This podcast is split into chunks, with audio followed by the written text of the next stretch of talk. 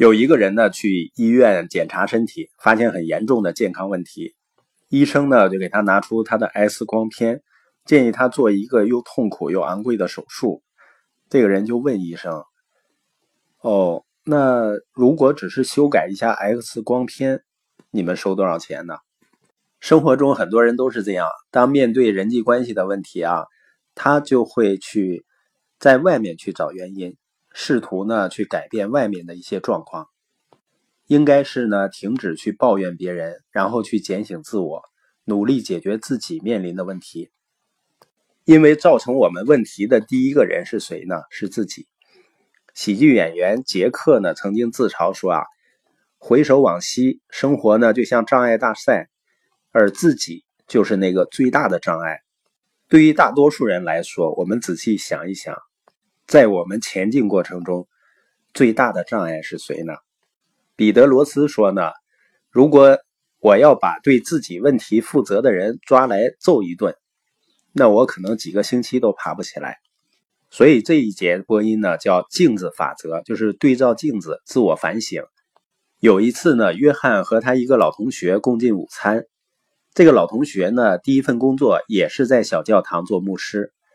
吃饭的时候呢。老同学就谈到他教堂的会众，他说呢，教堂董事会里这个人是疯子，委员会会议上那个人有毛病，在做辅导时又碰上个傻子，和他们在一起简直令人头疼。在谈到第五个难以相处的人时，约翰呢就开始生气了。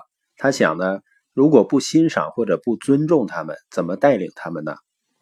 他就问他的老同学福瑞德。你想知道为什么你教堂里有那么多傻子、疯子吗？老同学放下叉子，表现出很大的兴趣。当然，我很想知道。约翰说：“啊，因为你是他们当中最大的傻子、疯子。”也就是说，福瑞德呢就是问题本身。那以后不久呢，福瑞德就离开了那家教堂，转到了另一家。没过多久呢，他又认为新教会也到处都是疯子、傻子和有毛病的人。因为一个人，当你认为别人是问题所在的时候，你很难去改变别人，会引起更大的人际关系的冲突。